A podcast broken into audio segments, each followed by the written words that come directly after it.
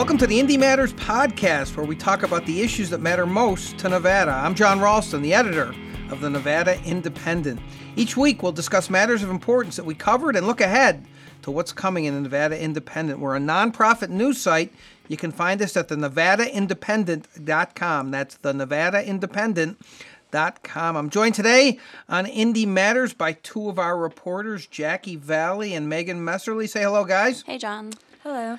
It was another week. Uh, supposed to be slow this time of year, but it seems like there's no such thing as a slow news week. And uh, let's start with the biggest local story uh, uh, in, in, a while, Jackie, that you covered. And you covered the run up to it, too, which was this sudden announcement uh, this week by Pat Skorkowsky, the superintendent of the Clark County School District, uh, that he has decided to retire when his contract expires in the middle of, of, of next year. Uh, uh I, I, I think the run up to this, people should know there's been this terrible budget crisis, there's been all this finger pointing, and that internally will give people a little glimpse inside how uh, the Indy works. Uh, the, the day after you wrote us another story about this, we heard you got notified of a, important press conference, and we immediately speculated, oh my goodness, he might be resigning. We prepared for that, and then it turns out that's what happened. Yeah, I mean, for anyone paying attention to the education news the past few months, um, it wouldn't have come as a total surprise that he wanted out. Uh, he's mentioned in several public meetings that you know he's getting very few hours of sleep, and you know just even looking at him, you could tell that the the stress was catching up with him. Um, you know, before the budget crisis became a factor, they were dealing with the reorganization and all the hassles and headaches that have gone along with that. So those are two major things that the district is grappling with right now. And, you know, I think he just came to the point where he thought, okay, I'm going to reach my 30 years in June, got my maximum PERS retirement, and let's call it a day. yeah, I mean it's it's an almost impossible job to be a superintendent of a huge school district like that. You you don't get all the funding that that, that you want ever. Uh, but usually when you have somebody like a superintendent or a county manager or a city manager decide to leave, one of the things that usually has happened is they've lost the faith of maybe close to a majority of, of, of that board. Uh, five of the trustees were there with him mm-hmm. when he made this announcement. Is that right? Yeah. So, and that was an interesting aspect too, because there's been a lot of tension on the board and between the members. So, two trustees, uh, Chris Garvey and Kevin Child, have been vocal critics of the superintendent and things he's done or not done in the past few months. There's been some rather testy confrontations between a few of them in the public during these meetings. And so yesterday, uh, they weren't there. They weren't invited. Um, Skorkowsky had met with the five other trustees, all women who he described as his friends and mentors. And they were beside him. Uh, at least Deanna Wright knew with some lead time that this was what he was thinking and planning and writing, you know, statement prepared statements to announce his decision. So it was a little bit awkward, uh, to say the least. I, you know, when we heard that there was some sort of a dis- uh, announcement coming, I reached out to a couple of trustees, including uh, Kevin Child, and he responded to me with a series of question marks. He didn't even know about it, um, and it happened to be uh, done at a school in his district, so that didn't go over well with him. So yeah, I mean, you can see the tension. Although you know, I would say that he does have the support of the majority of members, but those two other members have been very difficult to work with for him. I, guess what I'm wondering too is, is, some people might not understand this budget deficit is, is somewhat substantial, mm-hmm. right? What's the latest estimate?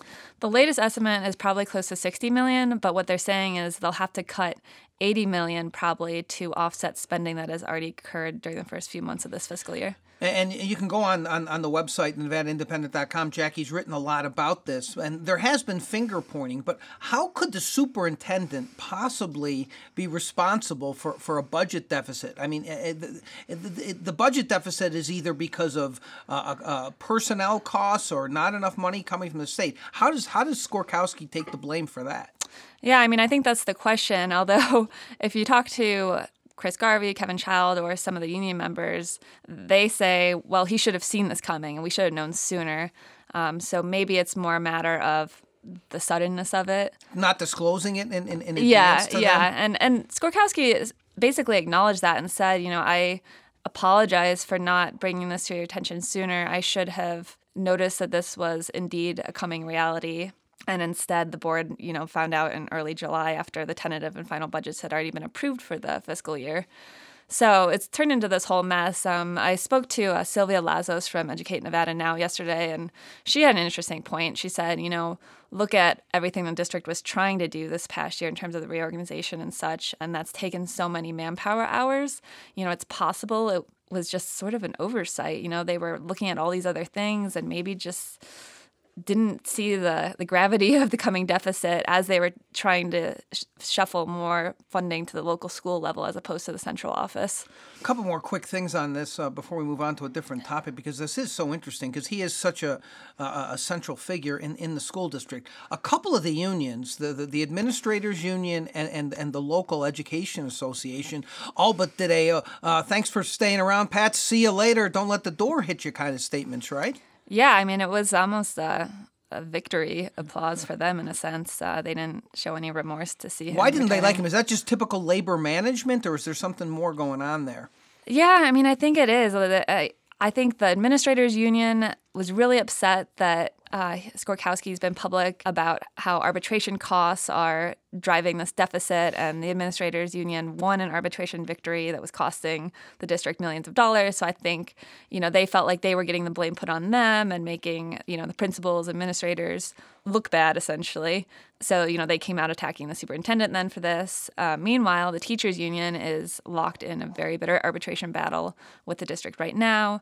Lots of uncertainty about what will happen with healthcare. Um, the union wants to keep its trust, which is a nonprofit that's been struggling though.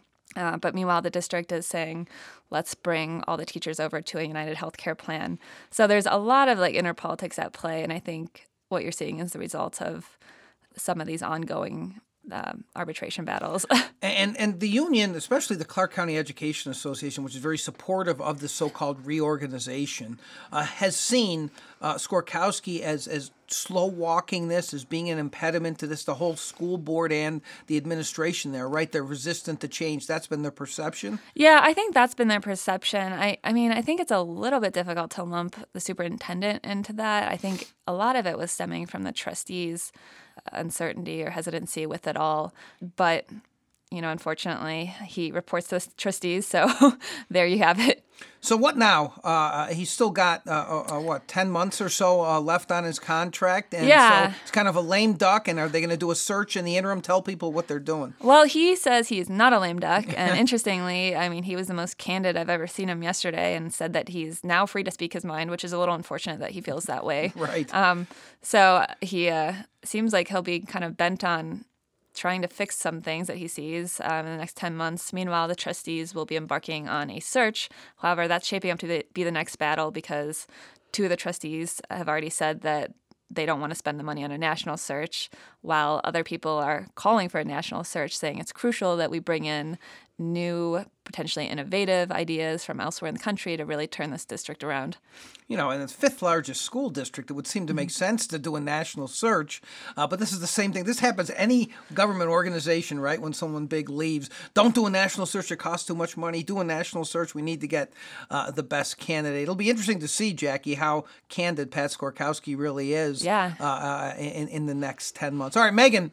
I want to talk about a story uh, uh you had this week, uh, uh and uh, this is a very, very uh, interesting lawsuit that you've reported on that comes out of something you did a ton of reporting on during the session, maybe the most interesting political issue of the session. Now, I admit that that's a low bar to get over during this past session, which was not that interesting a session, but this battle over the so-called pharmaceutical transparency bill, which which was passed and signed into law by, by, by the governor after he vetoed an initial version of it that was sponsored by a Democratic state senator, then signed uh, version uh, that that was sponsored uh, by a Republican uh, state senator. We knew that they were going to try to slow this down either through the regulatory process or through the courts. You did a long piece. You should go on the site because if anybody uh, has diabetes, knows somebody with diabetes, or is interested in this whole issue, uh, Megan knows this issue inside and out. And she did a long explainer about what's in that lawsuit. So let's let's without getting too far into the weeds, which I know you love to do. uh, I'll restrain myself for, for, for, for, the purposes of this podcast. Uh, uh are these new issues? Are they issues that we expected to come up after the session? A combination of both? Right. So what happened on Friday was Pharma and Bio, these two really big, you know, pharmaceutical trade groups, um, filed a lawsuit against the state, you know, um, claiming that one particular provision of this bill that passed um, is unconstitutional. And you know, like you were saying, you know, these aren't new concerns. Obviously, the industry was opposed to the bill the entire session. You know, there there were talks, there were conversations. Um, you know they were discussing amongst themselves what they could do. Um, there were talks with uh, these this other group called pharmacy benefit managers who also play a role in the drug price setting process. They go they're sort of the go between between um, insurers and pharmacies and manufacturers. So so there was a lot of talk about this this bill, and obviously it was sort of a months long protracted conversation.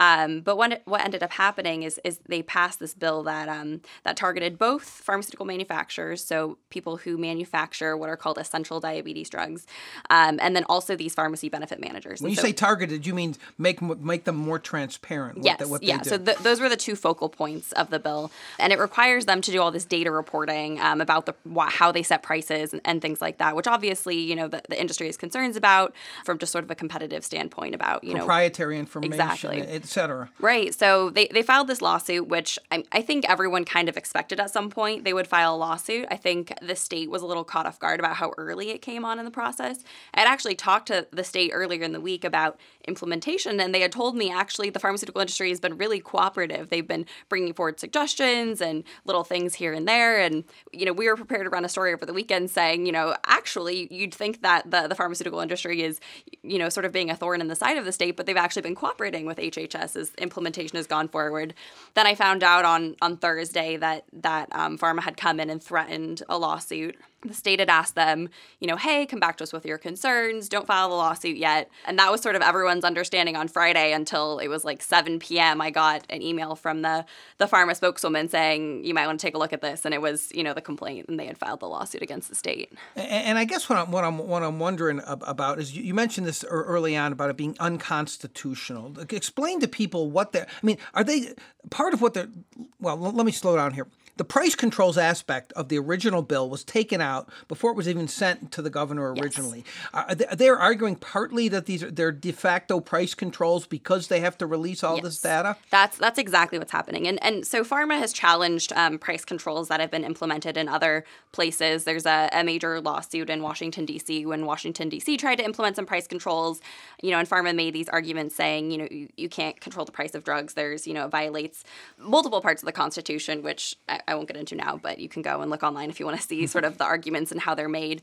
And so this is something they've argued with actual price control. So this is actual legislation that says, you know, when your the price of your drug increases by X amount, like you have to refund that amount. You can't, inc- you just can't do it. And this original bill did include a provision like that, but legislative lawyers did raise some concerns. They sort of agreed with the industry that there might be constitutional concerns and that generally when, you know, actual price control provisions have been challenged in court, they've usually been struck down. So it was sort of the legislative attorney's opinion that there were some constitutional concerns, and so that part was taken out of the bill.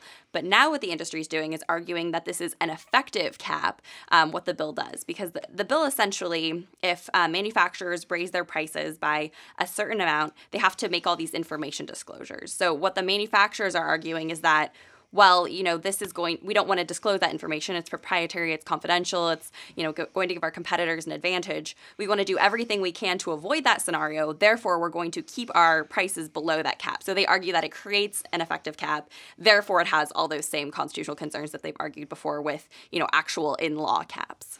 So uh, this this uh, this affects a lot of people uh, in Nevada. How many how many people could this affect in Nevada? This, It's- the, the, the, it's- take insulin. Yeah, I mean it's it's thousands, hundreds of thousands. You know, there it's a significant portion of the population, and it's something that's that's growing. It's only you know getting getting worse. Do we think, and, and you did a lot of reporting on this, as I mentioned during the session, is the pharmaceutical industry worried about this just because of the insulin component and because the what they're calling the de facto price controls, or is this, do you think, more globally considered a nose under the tent? We would be the first, we were the first state, I think, to pass a law of- like this, uh, that this then catches on like wildfire and other states would use this as a model? Is it both? Is it Right. more of one than the other? I mean, it's both, but I think it is, you know, bigger picture, that broader concern that, you know, if it starts here, even though it's not a cap, you know, it's just these transparency requirements, you know, it's a concern that it could be a slippery slope. And, you know, maybe you start with transparency requirements and then, you know, maybe the data shows that, you know, maybe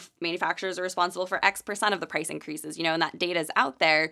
And then that gives, you know, the Nevada legislature, you know, the information it needs in the future to go forward and maybe implement a cap or something like that. And then, you know, even outside of Nevada, like you were mentioning, obviously it gives other states sort of a precedent in which to do this. And if they, so if they don't challenge it in Nevada, you know, what's to stop every other state from, from following suit and requiring the, these disclosures? And interestingly enough, another point that they make in the lawsuit is that the Nevada law actually impacts the other 49 states because of this um, trade secret provision. It exempts this data if they have to disclose it. It exempts it from the state's trade secret law. And they argue, well, you know, if we have to make it public in Nevada, that basically, you know, nullify. It doesn't matter, you know, what's accessible in Nevada is accessible to someone in Pennsylvania or Indiana or, or wherever. So it essentially, you know, exempts that information from all the other states' trade secret laws because it's just, you know, publicly accessible information once it's disclosed here. This is filed in state court, correct? It's it's the federal It's U.S. fe- Court. It's a fe- it's a federal lawsuit, uh, and and and the governor. Uh, provided you his office with a very supportive uh, statement of the law and said that he expects, I believe what he said, is he expects the attorney general to vigorously defend this. Yep, Correct? vigorously defend was the phrase he used. Um, I've not heard back from the attorney general's office about you know what their what their plan is for the lawsuit, but the governor you know was really supportive. He he had concerns with the original bill, but you know he's even commended um, the original sponsor of the bill, uh, Democratic Senator Yvanna Cancela, for you know taking his concerns as spelled out in the veto message, you know taking that into account folding her bill into um, you know Republican Senate Leader Michael Roberson's bill, and so he was very laudatory um, at the bill signing. You know, he mentioned that his grandfather had diabetes. This was a personal issue for him, something he had never you know mentioned while the negotiations were happening. But you know, he said what what a great thing this would be if it could provide more information to consumers to make you know smart healthcare decisions. Um, so he's been very supportive of the the final version of the bill that he signed, and you know was very uh, you know staunchly said we, we will fight this lawsuit and do everything we can. And your story, which people can read, I said, is very extensive explainer on the NevadaIndependent.com. I, you had a quote from Senator Cancela who said she was, I think, uh, you know, disappointed but not surprised. Uh, has Senator Roberson, who's the actual sponsor of the bill, said anything so far? Unless I missed something, I don't believe he has said anything about about the bill. But I mean, one of the interesting things too is he he praised the bill on the Senate floor as well. There were sort of I I remember being in the Senate and everyone was just saying how wonderful everyone was. It was this moment where you ha- you really did have a Democrat and a Republican coming together to to create the final version of this bill. So everyone is sort of you know celebrating it. Um, and and Michael Roberson's component of the bill was that other pharmacy benefit manager transparency aspect, which he and the governor believed needed to be a part of it. So it'll be interesting to see you know as this moves forward what the what the sort of conversation surrounding it is like. It's possible that Senator Roberson was too busy out uh, collecting signatures door to door in one of those recall campaigns. Who knows? Anyhow, um, uh, Jackie, uh, you you uh, uh, covered uh, a a big announcement this week. A constitutional officer announced that he is running for the highest constitutional office. Uh, what happened there? Yeah, um, Treasurer Dan Schwartz announced that he's jumping into the race for governor.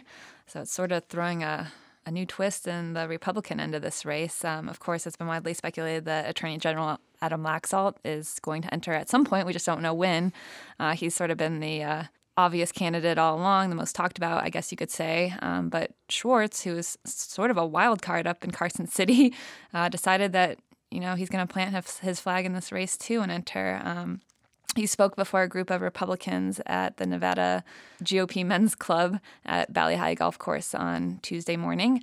Uh, you know, I would say the group, it was interesting because the group itself was receptive to hearing him, but I wouldn't say that there was rampant enthusiasm in the room for this announcement. Um, but nonetheless, you know, Schwartz delivered a whole set of remarks and then took some questions and uh, really hammered home the point that he, he wants to get the lobbyists and special influences out of Nevada politics. He's really running an anti-establishment Yes. campaign. Yes. Laxalt is seen as the establishment candidate, and so he's he's going right for, for that for that position in the primary right away, right? Yeah, I mean, he hammered that point home, you know, both during his prepared remarks and then separately with a bunch of media, and you know, just gave some examples. And but it was funny because when we asked him if he was going to run on that platform, he was like, well, no, I'd really prefer not to. I'd prefer it to be an issue oriented campaign, but we'll see how Adam behaves.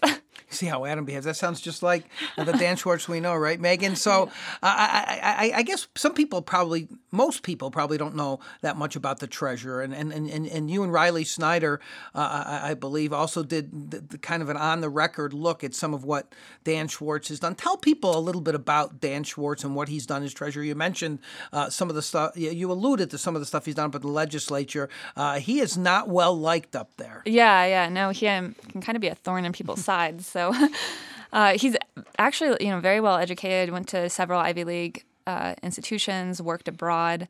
No, uh, not a lesser school such as Berkeley. He went he went to where Megan went. Yeah, he went to several. Um, so you know, he has this interesting perspective um, and working abroad, businessman. Um, but up in the legislature, he has been an avid, avid champion of education savings accounts, you know, to the point where he was sort of going rogue, uh, trying to set this up and get it in motion despite the litigation earlier this year. So, obviously, that came up in his remarks. He's big on getting that up and going. In fact, he went as far as saying that, you know, unless there's a bill on my desk, I'm not signing any other legislation if I'm governor. He, and it was funny because he said it could be a very quiet session, and Nevada residents might be very mad at me, but it is what it is. Uh, so he's certainly running on that platform as well. Uh, he touched on other things such as taxes. He said he's against both the corporate and personal income tax. Uh, he also brought up the stadium. He's been against that sort of from the get go. Um, it was a little unclear exactly what his motives were with that, though, because he said, I want to lower the amount that it's going to cost to build the stadium, but I know I can't do anything about that seven hundred fifty million dollar contribution. So I mean, that's the public money in case. Yeah, so that's forgot. yeah, that's the public money of this deal that was approved by lawmakers um, that he's been angry about since then. But essentially, he sort of wants to reroute some of that money to other purposes. Um, it just I couldn't quite rationalize how if you want to bring down the cost but not do anything about the public contribution, how that would really have a greater, broader effect. Um, but those were some of the things he hit upon. Uh, Megan, tell, I mean, you, you, you were there during the session last time. Dan Schwartz is really not liked up there, including by Republi- uh, many Republicans, including Michael Roberson, whom you mentioned earlier, who's running for lieutenant governor. Uh, they have had, they've had some notable public spats. I mean, yeah and and both sides, uh, I don't think really are fans of Dan Schwartz, right? Yeah, I mean, it seemed like every time you know the the treasurer's office. Well, actually, it was sort of a funny comparison because every time the treasurer's office pretty much had something to do, Dan Schwartz would show up himself, which is sort of a contrast to every time the attorney general's office was supposed to make a presentation. Um, attorney General Adam Laxalt never came, and you know Democrats are always saying, "Where's where's Laxalt? He's he he never shows up." Well, in contrast, Dan Schwartz always shows up, so he was always coming in to to testify about X thing or Y thing the treasurer knowing he was going to take heat from the legislators yes, knowing too. full well, and every single mm-hmm. time, you know, it was it was criticizing him over this or that, and I think too, just watching the interaction with with between him and lawmakers, there's just an inherent friction there. You know, he just says things in a way that irks them. Um, you know, because he kind of does his own thing, and he, he, I don't think he really honestly cares. You know, too much about about what they think. And um, thinking about his relationship with Republicans, I mean, the other notable example is sort of with Faraday. He was sort of this, you know, canary in a coal mine, if you want to call him mm. that, sounding the alarms about Faraday and sort of a, a, thorn in everyone's side. You know, they were saying, you know, Faraday's fine. It's it's a great deal. You know, bringing this electric car manufacturer to the state is going to be, you know, this great economic boon. And you know, he was saying, well, you know, I have concerns about X and Y. And uh, he actually took a trip to China, not on treasure business, but just a personal trip, right, and looked into wife. Faraday while while he was there. so this is sort of gives you an idea of what kind of a person Dan Schwartz is. He sort of spends his free time, you know, looking looking into things and traveling abroad to figure out what's going on. And so that was, you know, another area where you know Republicans were largely supportive of that of that deal, um, at, at least the majority of them. And you had sort of Dan Schwartz and, and some other Republicans saying, hey, you know, maybe this isn't a good idea. Maybe we should be giving all these tax breaks. He also comes across fairly moderate on some of the social issues that got brought up in this uh, media interview with him, which, by the way, he was sat back, had some water in front of him, and was freely speaking for 45 minutes. Could have gone way longer if we had let him. Um, but, you know, abortion got brought up, and, you know, he very simply said, well, I don't think the government should pay for it, but, you know, I know some people might pass moral judgment on this, but, you know, if you want it, pay for it. So he wasn't against the idea. He very clearly articulated that, just that, you know, let's not use tax money to do it. Adam Laxalt's very conservative on uh, on social issues, and so really, what what Schwartz it seems clear to me is going to do is just try to run at him as he's a mm-hmm. tool of special interests. He'll bring up Sheldon Adelson, his biggest supporter. He's done that uh, before, and hope to win like the, the Trump voters maybe mm-hmm. who would who are, who are going to be uh, uh, uh, voting in great numbers in that primary. I guess what I'm wondering though, Jackie, Dan Schwartz is also very very wealthy. He put a lot of money in when he ran for Congress, a lot of money in when he ran for treasurer. In fact, he took very few contributions e- either time. Now, I think he's thrown around, uh, you correct me if I'm wrong, he's thrown around the number of half a million dollars, mm-hmm. which I think is about what he put into to those races, correct? Yeah, so he said that he was committed to putting in $500,000 of his own money for the primary part of the race. You know, he'd reevaluate what would be needed for the general. Uh, he didn't entirely close the door on taking money from others because uh, of course you know it got brought up well if you know you're blasting Laxalt for taking money are you going to not do the same? Or you know where do you draw the line?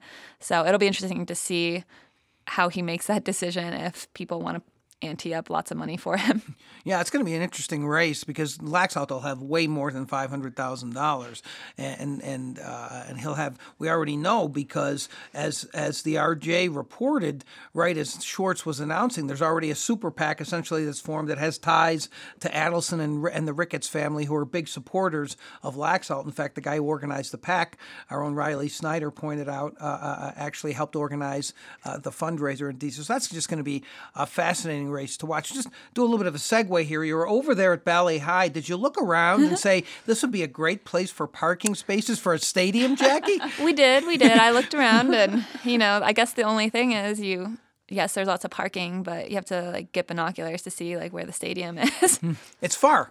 Yeah, yeah. I mean, I it would be a tough walk on a hot August September day. Yeah, and, and, and that's that's it's likely to be hot uh, when when the NFL season uh, begins. Uh, there was there was some activity on the stadium this week. Yes, there was. So uh, the county approved a whole bevy of land use permits, so that kind of sets the construction end of this in progress a little bit. Um, interestingly, they waived uh, some of the parking requirements and brought it down to like you know a very very small percentage of parking for this actual site located at you know Russell and uh, the 15. So they kind of are turning a blind eye to the parking situation for the time being. Um, and meanwhile, uh, the Raiders are supposedly working and looking at a variety of options. Um, but, but there's ha- nothing there yet. There's nothing no, done yet. And- no, there's absolutely nothing set in stone. Um, and they haven't, you know, other than Bali Hai, they haven't articulated tons of other options, um, and they said they didn't really want to do so for you know negotiating purposes. Uh, so that's you know looming as still a battle. Um, and Steve Hill, the chairman of the Las Vegas Stadium Authority, said that he expects to have some sort of parking presentation at one of these upcoming board meetings. Um, it's been talked about a little bit, but he feels like it it needs more of a conversation and with some firm options laid out for everyone to see. And, and we reported, uh, and Riley Snyder reported this in his story. This is like an only in Nevada uh, uh story where Jay Brown, who has represented Bali Hai, and, and Billy Walters, uh, who is now convicted and going to prison uh, for many years now, since February apparently, has also been re- representing the Raiders. So maybe they can make a deal now. Jay Brown is known as, you know, maybe the greatest deal maker in, in, in, in local government history. He can get almost anything done. He's got ties uh, to, to, to, to, Harry Reid. But uh, this, I, I think I have this number right, Jackie. It's like 85% is is the number less than what the requirement is right. for parking that they let the Raiders yeah, have. Yeah, So they're letting them off the hook, you know, by a long shot. And, you know, the Raiders are saying, well, we don't want a garage or anything like that because that would be detrimental to tailgating.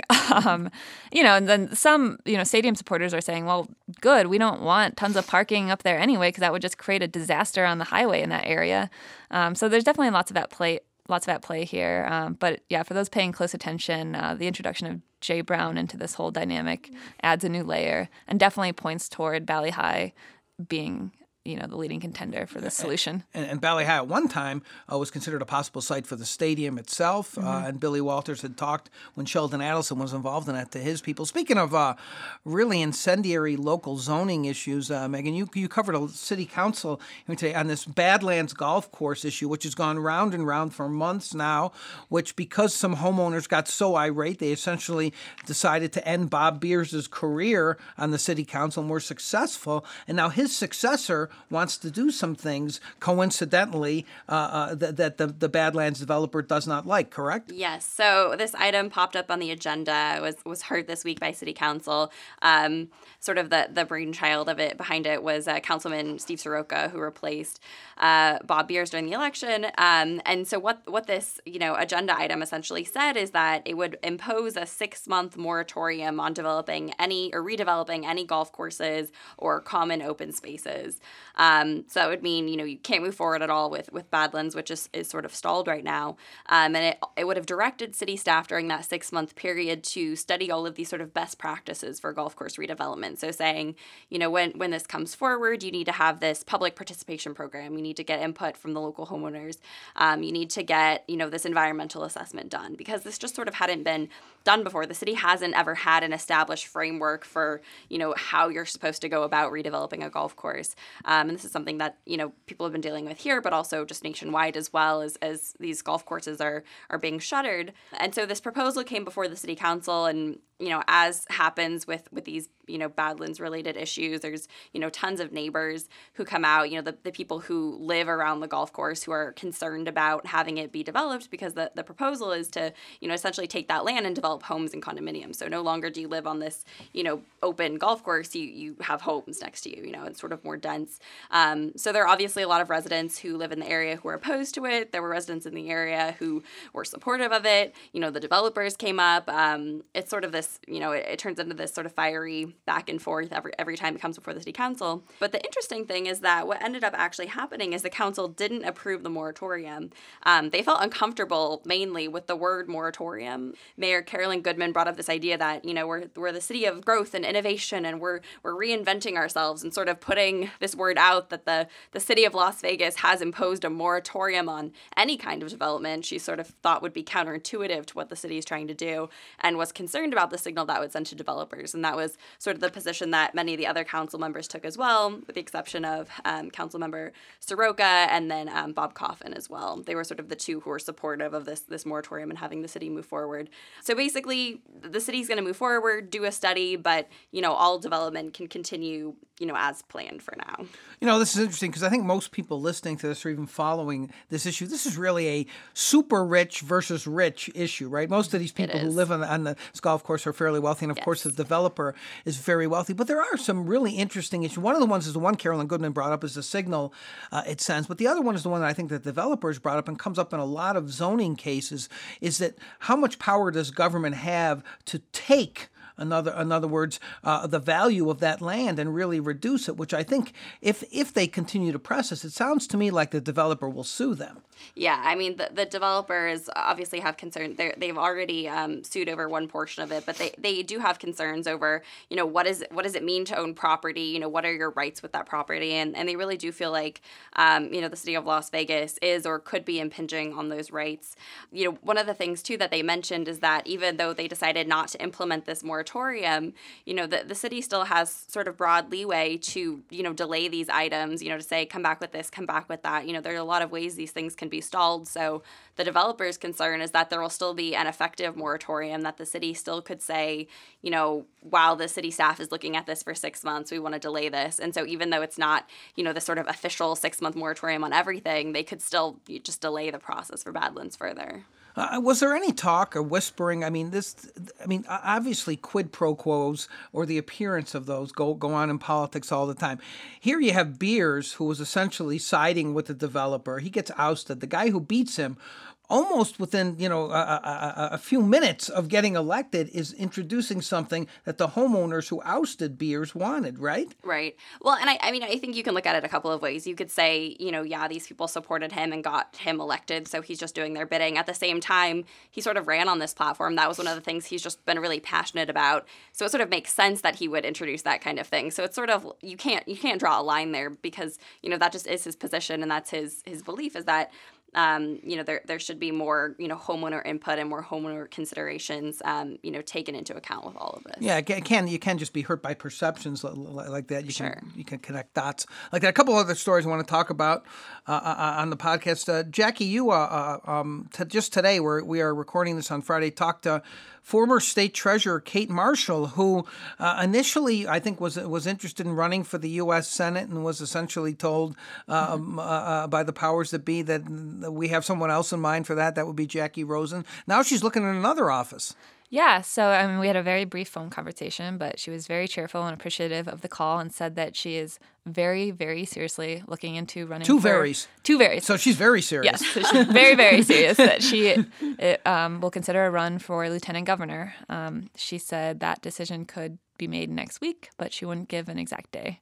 And uh, she obviously has run statewide uh, before since she's a former state treasurer. She ran in a special election for Congress, lost to, to, to Mark Amodei. She's clearly wanted to get back in. The Democrats have clearly wanted to recruit a Northern Nevada woman. I think they they they talked to um, uh, uh Mayor Hillary Schieve of, of, of Reno, who's not even a Democrat, but I think they were going to try to fix that. Now Kate Marshall might get in against Michael Roberson, who we we keep mentioning Michael Roberson. We really like him here on, on, on this podcast. And uh, the Democrats just haven't had anybody, and so th- th- they have to be excited about about possibly getting somebody with Kate Marshall's experience. I would think. Yeah, I mean, so this is you know the first major name floated out there for the Democrats' end of that card. Exactly. Uh, Megan, uh, real quickly, an issue that's really fascinating to me, and I think to, it will be interesting to a lot of people uh, uh, uh, listening to this podcast, is the American Gaming Association, which is the umbrella group that represents uh, all the casinos here and some some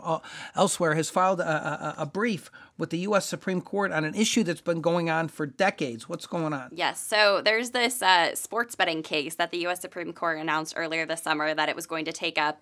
Um, and basically, what the court uh, or what the, what the case asks is that it asks the court to look at the constitutionality of this federal sports betting law that essentially bans, you know, the sports betting in, in every state except for Nevada. There's there's some exceptions, but the sort of traditional kind of sports betting is only allowed in Nevada because of this law. In Isn't there something states, in there about Oregon? I know this is I'm bringing this up randomly. I think yeah. like Oregon was in there for some reason. Yeah. So I mean, so other states can do like some kinds of sports betting, ah. but Nevada's the only one that gets to do the sort of full blown single wager, single okay. game wager type sports betting.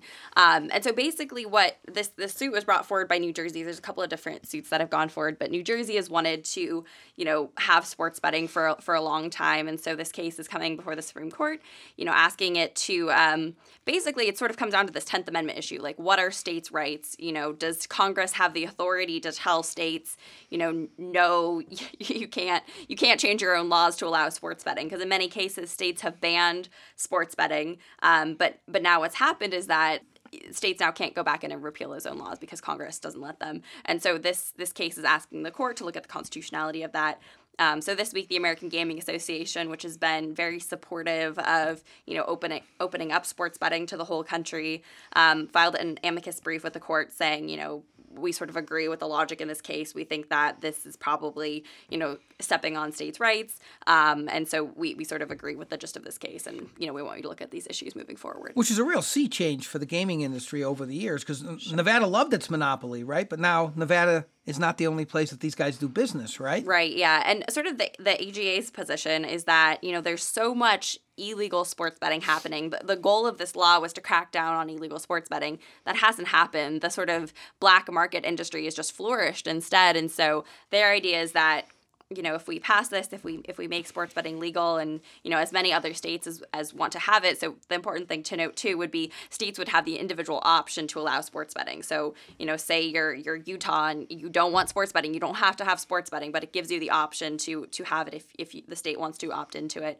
Um, and so the AGA's argument has been, you know, just having sports betting available in other states isn't going to take away from Nevada's legal business. There's so much illegal activity happening that you're really going to be capturing that type of betting and not really cutting into Nevada's market. It's going to be really interesting to see what the court decides on this. It's going to have far-reaching implications. All right, let's talk about what's coming uh, uh, uh, on on the Nevada Independence website. Jackie, what are you working on? Hoping to do some stuff on DACA and look at how the school system is responding to students and in some cases even employees affected by this decision. The, the big the DACA decision came down uh, this week with the, with the president saying Congress fix this in six months, or I might do something else. So we're not exactly sure what he's he is going to do. Uh, the school district has the school district taken an official position on DACA? They uh, basically just reiterated their position um, that they made in January that they're a safe place for students. Um, they're not going to, you know, break any privacy rights with students and their families. So, you know, students and parents should be feel free to be involved in the school setting. Uh, they also mentioned that counselors and support type staff would be available to students who are really having a difficult time uh, coming to grips with this. So you're looking into who these people are, how what their numbers are, and what the reaction is going to be. Yeah, I'm trying to get a sense of you know how the school district, which is so large and has a huge Hispanic population, is really addressing this and dealing with it from the human side of it. Sounds like a great piece. Megan, what are you working on? Yeah, so uh, Michelle Rindels and I are working on a story for this weekend about um, rape kit testing, uh, sort of, you know, going through what's been done. There was obviously a lot of movement on it during the legislative session with this bill that was passed and now extra money um, being allocated toward it. But at the same time, people are still raising concerns that, you know, going forward, this is going to be a broader funding concern. It's not just the actual testing of these kits that we need to focus on, but we need, you know, support for, you know, victims advocates to be able to help, you know, people move forward as these cases move forward. We need investigators, we need prosecutors. So it's not just the money. You can test the kits all you want, but then to sort of move forward with the with the investigative and possibly legal process, you're going to need all this additional support staff. And you know, everyone expects that as more and more of these kits are tested, there's going to be more and more you know hits in the in the national database, the DNA database, um, and so it's only going to be more of a demand on you know police departments and on you know local prosecutors to, to actually take these cases on. The big issue with the rape kits in this state has been the backlog, which which yes. has existed for a long time. Mm-hmm. Uh, Adam Laxalt has, done, has, has made some progress on this. The yeah. the, the, Attorney General, uh, Catherine Cortez Masto, uh, uh, uh, took some heat for that backlog during her uh, Senate, Senate race, uh, and, and and so how how how much of a backlog still exists here in the state? Yeah, so I mean, Metro has actually done a, a good job chipping away at, at some of it. So in, in Southern Nevada, there's about 6,500 cases, um, and they've tested about 28% of those. So they're still working their way through. Um, but their goal is to basically get everything tested by 2019, and you know, based on sort of the timeline and and the outsourcing of those kits, there's a lab in Virginia they're using, and based on how many you know that that lab just has the capacity to process. They think they'll finally be able to get, you know, through everything by 2019. And then it becomes a matter of, well, now how do we have a system in place so that we're testing these routinely, you know, moving forward? Well, I, I get maybe this has been addressed before, and I'm sorry if I've missed it. Maybe some people are wondering the same thing I am. What about the degradation of, of, of the evidence in, in the rape kits over time? Is that a problem or not? I haven't heard anything about that. The, the big thing that um, Metro's crime lab talks about is actually, you know, things have just gotten better with time. You know, whereas they needed a really, you know, large or really good sample of DNA to be able to extract the evidence from it. Now you can have, you know, a tiny pinprick of, of evidence and that's enough to extract DNA from. So I think, you know, coupled with the fact that technology is just getting, you know, better and better, it sort of allows Metro to analyze even that, you know, really old DNA. Those both sound like great stories. Uh, uh, Jackie and Megan, uh, thanks for coming on the podcast uh, this week. Have a good weekend. That's all the time we do have uh, for this week's edition of the Indie Matters podcast. We want to know what you think. If you have ideas, criticism, or even praise, email us at ideas at thenvindy.com. That's ideas at thenvindy.com. Check out the site. I've mentioned it a couple times, the nevadaindependent.com, uh, and rate us on iTunes and please subscribe. We're all over the place. We're on Google Play and uh, we're going to keep getting on uh, other platforms as well. Uh, as always, uh, I want to thank our wonderful hosts here at KUNV uh, on the beautiful UNLV campus and as always, Many thanks to our producer, Joey Lovato, who makes us all sound. Podcast smooth. At least two of the three here sound podcast smooth. I'm Jon Ralston. Thanks as always for joining us and listening to Indie Matters. We'll talk to you next week.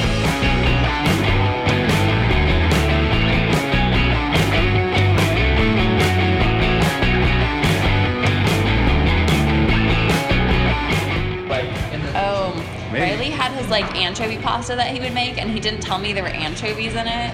and then I found out that there were anchovies, and I was so upset. But it was really good pasta, so.